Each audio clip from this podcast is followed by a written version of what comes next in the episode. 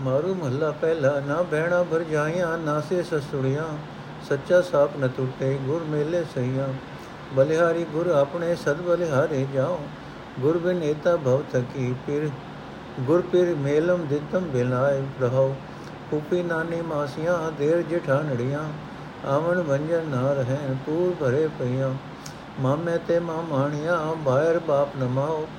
ਸਾਥ ਲੜੇ ਤਿਨ ਨਾਠੀਆਂ, ਨਾਨੀਆਂ।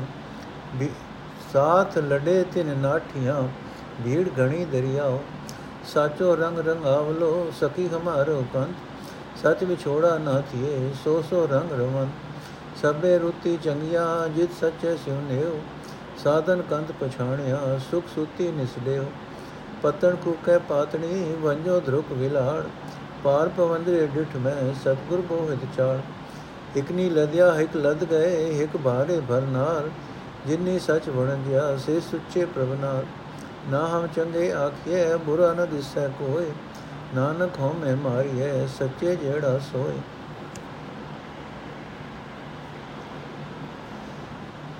ਅਰਥ, ਮੈਂ ਆਪਣੇ ਗੁਰੂ ਤੋਂ ਕੁਰਬਾਨ ਹਾਂ, ਸਦਾ ਕੁਰਬਾਨ ਜਾਂਦੀ ਹਾਂ। ਗੁਰੂ ਦੇ ਮਿਲਾਪ ਤੋਂ ਬਿਨਾ ਮੈਂ ਵੀ, ਮੈਂ ਭਉ ਭਉ ਕੇ ਬਹੁਤ ਥੱਕ ਗਈ ਸਾਂ। ਹੁਣ ਗੁਰੂ ਨੇ ਮੈਨੂੰ ਪਤੀ ਮਿਲਾਇਆ ਹੈ, ਮੈਨੂੰ ਪਤੀ ਮਿਲਾ ਦਿੱਤਾ ਹੈ ਰਹਾ ਗੁਰੂ ਸਤ ਸੰਗੀ ਸਹੇਲੀਆਂ ਨਾਲ ਮਿਲਾਉਂਦਾ ਹੈ।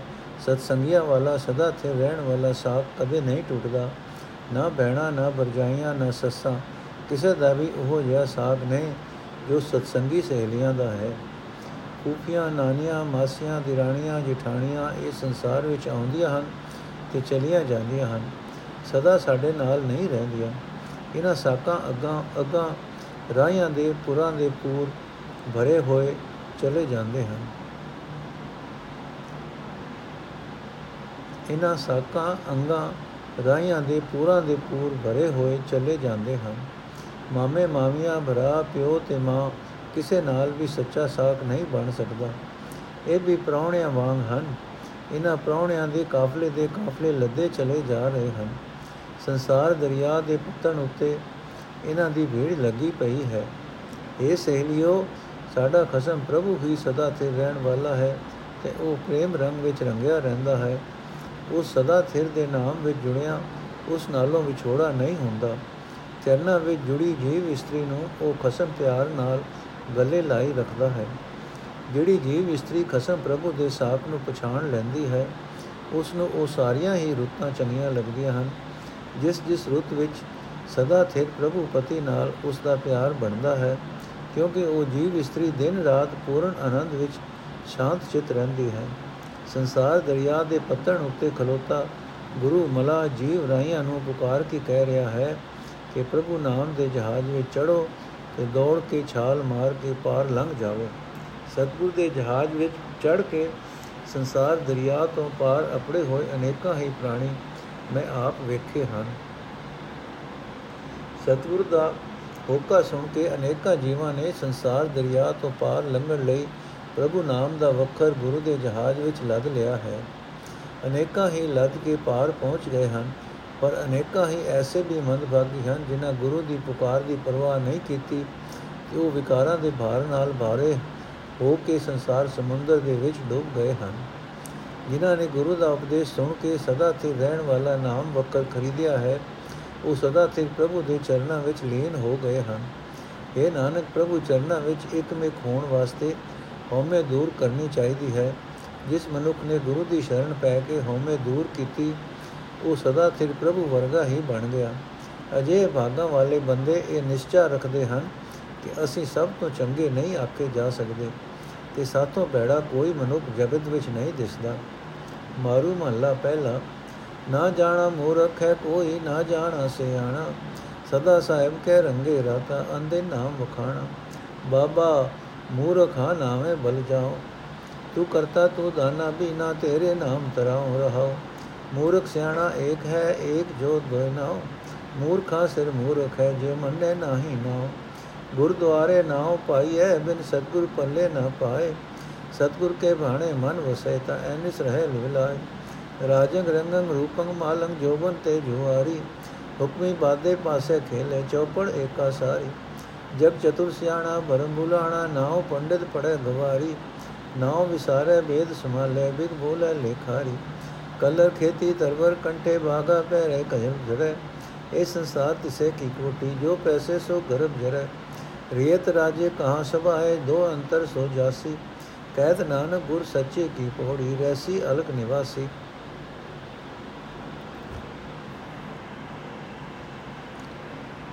ਅਰਥੇ ਪ੍ਰਭੂ, ਤੇਰੇ ਨਾਮ ਤੋਂ ਖੁੰਝ ਕੇ ਮੈਂ ਮਤਹੀਨ ਰਹਿੰਦਾ ਹਾਂ, ਕਿਉਂਕਿ ਮੈਨੂੰ ਇਹ ਸਮਝ ਨਹੀਂ ਹੁੰਦੀ ਕਿ ਇਹ ਸੰਸਾਰ ਸਮੁੰਦਰ ਤੋਂ ਮੈਂ ਤੇਰੇ ਨਾਮ ਵਿੱਚ ਜੁੜ ਕੇ ਹੀ ਪਾਰ ਲੰਘ ਸਕਦਾ ਹਾਂ। ਮੈਂ ਤੇਰੇ ਨਾਮ ਤੋਂ ਸਦਕੇ ਜਾਂਦਾ ਹਾਂ, ਤੇਰੇ ਨਾਮ ਦੀ ਬਰਕਤ ਨਾਲ ਹੀ ਮੈਨੂੰ ਸਮਝ ਆਉਂਦੀ ਹੈ ਕਿ ਤੂੰ ਸਾਡਾ ਸਿਰਜਣਹਾਰ ਹੈ, ਤੂੰ ਸਾਡੇ ਦਿਲ ਦੀ ਜਾਣਦਾ ਹੈ, ਤੂੰ ਸਾਡੇ ਕੰਮਾਂ ਨੂੰ ਹਰ ਵੇਲੇ ਵੇਖਦਾ ਹੈ। ਕਹਾਓ ਮੈਂ ਨਹੀਂ ਸਮਝ ਸਕਦਾ ਕਿ ਜਿਹੜਾ ਬੰਦਾ ਪਰਮਾਤਮਾ ਦਾ ਨਾਮ ਸਿਮਰਦਾ ਹੈ ਉਹ ਮੂਰਖ ਕਿਵੇਂ ਹੈ ਤੇ ਜਿਹੜਾ ਮਨੁੱਖ ਨਾਮ ਨਹੀਂ ਸਿਮਰਦਾ, ਉਹ ਸਿਆਣਾ ਕਿਵੇਂ ਹੈ? ਅਸਲ ਸਿਆਣਪ ਨਾਮ ਸਿਮਰਨ ਸਿਮਰਨ ਵਿੱਚ ਹੈ, ਇਸ ਵਾਸਤੇ ਮੈਂ ਹਰ ਵੇਲੇ ਪ੍ਰਭੂ ਦਾ ਨਾਮ ਸਿਮਰਦਾ ਹਾਂ ਤੇ ਸਦਾ ਮਾਲਕ ਪ੍ਰਭੂ ਦੇ ਪ੍ਰੇਮ ਰੰਗ ਵਿੱਚ ਰੰਗਿਆ ਰਹਿੰਦਾ ਹਾਂ। ਪਰ ਚਾਹੇ ਕੋਈ ਮੂਰਖ ਹੈ, ਚਾਹੇ ਕੋਈ ਸਿਆਣਾ ਹੈ, ਹਰ ਇੱਕ ਵਿੱਚ ਇੱਕੋ ਪਰਮਾਤਮਾ ਹੀ ਵਸਦਾ ਹੈ। ਮੂਰਖ ਤੇ ਸਿਆਣਾ ਦੋ ਵੱਖ-ਵੱਖ ਨਾਮ ਹਨ, ਜੋ ਦੋਹਾਂ ਵਿੱਚ ਇੱਕੋ ਹੀ ਹੈ। ਜਿਹੜਾ ਆਦਮੀ ਪਰਮਾਤਮਾ ਦਾ ਨਾਮ ਸਿਮਰਦਾ ਨਹੀਂ, ਕਬੂਲ, ਸਿਮਰਨਾ ਨਹੀਂ ਕਬੂਲਦਾ, ਉਹ ਮਹਾ ਮੂਰਖ ਹੈ। ਪਰਮਾਤਮਾ ਦਾ ਨਾਮ ਗੁਰੂ ਦੇ ਦਰ ਤੋਂ ਮਿਲਦਾ ਹੈ। ਗੁਰੂ ਦੀ ਸ਼ਰਨ ਤੋਂ ਬਿਨਾ ਪ੍ਰਭੂ ਨਾਮ ਦੀ ਪ੍ਰਾਪਤੀ ਨਹੀਂ ਹੋ ਸਕਦੀ। ਜੇ ਗੁਰੂ ਦੇ ਹੁਕਮ ਵਿੱਚ ਤੁਰ ਕੇ ਮਨੁੱਖ ਦੇ ਮਨ ਵਿੱਚ ਨਾਮ ਵਸ ਪਏ, ਤਾਂ ਉਹ ਦਿਨ ਰਾਤ ਨਾਮ ਵਿੱਚ ਸੁਰਤ ਜੋੜੀ ਰੱਖਦਾ ਹੈ। ਜਿਹੜੇ ਬੰਦੇ ਰਾਜ, ਰੰਗ, ਤਮਾਸ਼ੇ, ਰੂਪ, ਮਾਲ, ਧਨ ਤੇ ਜਵਾਨੀ ਸਿਰਫ ਇਹੀ ਵਿਹਾਜਦੇ ਰਹਿੰਦੇ ਹਨ ਉਹਨਾਂ ਨੂੰ ਜਵਾਰੀਏ ਸਮਝੋ, ਪਰ ਉਹਨਾਂ ਦੇ ਵੀ ਕੀ ਵਸ। ਪ੍ਰਭੂ ਦੇ ਹੁਕਮ ਵਿੱਚ ਬੱਜੇ ਹੋਏ ਉਹ ਮਾਨਕ ਮਾਇਕ ਪਦਾਰਥਾਂ ਦੀ ਚੌਪੜ ਖੇਡ ਖੇਡਦੇ ਰਹਿੰਦੇ ਹਨ। ਇੱਕੋ ਮਾਇਆ ਦੀ ਤ੍ਰਿਸ਼ਨਾ ਹੀ ਉਹਨਾਂ ਦੀ ਨਰਦ ਹੈ। ਜਿਹੜਾ ਬੰਦਾ ਮਾਇਆ ਦੀ ਭਟਕਣਾ ਵਿੱਚ ਪੈ ਕੇ ਜੀਵਨ ਰਾਹ ਤੋਂ ਖੁੰਝਿਆ ਜਾ ਰਿਹਾ ਹੈ, ਉਹੀ ਜਗਤ ਵਿੱਚ ਚਾਤੁਰ ਤੇ ਸਿਆਣਾ ਮੰਨਿਆ ਜਾਂਦਾ ਹੈ। ਪੜ੍ਹਦੇ ਹਨ, ਮਾਇਆ ਕਮਾਣ ਵਾਲੀ, ਮੂਰਖਾਂ ਦੀ ਵਿਦਿਆ ਪਰ ਆਪਣਾ ਨਾਮ ਸਦਾਉਂਦੇ ਹਨ ਪੰਡਿਤ। ਇਹ ਪੰਡਿਤ ਪਰਮਾਤਮਾ ਦਾ ਨਾਮ ਭੁਲਾ ਦਿੰਦੇ ਹਨ ਤੇ ਆਪਣੇ ਵੱਲੋਂ ਵੇਦ ਆਦਿਕ ਧਰਮ ਪੁਸਤਕਾਂ ਨੂੰ ਸੰਭਾਲ ਰਹੇ ਹਨ। ਇਹ ਵਿਦਵਾਨ ਆਤਮਿਕ ਜੀਵਨ ਦੀ ਮੌਤ ਲਿਆਉਣ ਵਾਲੀ ਮਾਇਆ ਦੇ ਜ਼ਹਿਰ ਵਿੱਚ ਭੁੱਲੇ ਪਏ ਹਨ। ਕਲਰ ਵਿੱਚ ਖੇਤੀ ਬੀਜ ਕੇ ਫਸਲ ਦੀ ਆਸ ਵਿਅਰਥ ਹੈ। ਦਰਿਆ ਕੰਢੇ ਉੱਗੇ ਹੋਏ ਰੁੱਖਾਂ ਨੂੰ ਆਸਰਾ ਬਣਾਉਣਾ ਭੁੱਲ ਹੈ। ਜਿੱਥੇ ਕਾਲਕ ਉੱਡ ਉੱਡ ਕੇ ਪੈਂਦੀ ਹੋਵੇ, ਉੱਥੇ ਜਿਹੜੇ ਬੰਦੇ ਚਿੱਟੇ ਕੱਪੜੇ ਪਹਿਨਦੇ ਹਨ ਤੇ ਉਹਨਾਂ ਉੱਤੇ ਕਾਲਕ ਨਾ ਲੱਗਣ ਦੀ ਆਸ ਰੱਖਦੇ ਹਨ, ਉਹ ਭੁੱਲੇ ਹੋਏ ਹਨ। ਇਸ ਤਰ੍ਹਾਂ ਇਹ ਜਗਤ ਤ੍ਰਿਸ਼ਨਾ ਦੀ ਕੋਟੀ ਹੈ, ਇਸ ਵਿੱਚ ਜਿਹੜਾ ਫਸ ਜਾਂਦਾ ਹੈ, ਉਹ ਨਿਕਲ ਨਹੀਂ ਸਕਦਾ।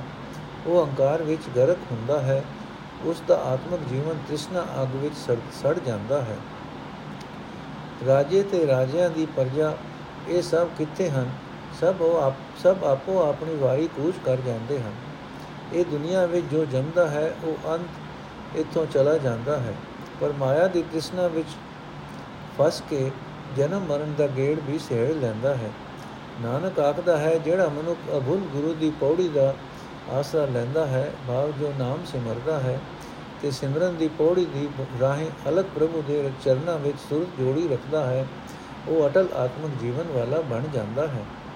ਨੋਟ, ਘਰ ਦੂਜਾ ਦੀਆਂ ਤਿੰਨ ਅਸ਼ਪਦੀਆਂ ਘਰ ਪਹਿਲੇ ਦੀਆਂ 8 ਕੁੱਲ ਜੋੜ 11 ਹੈ।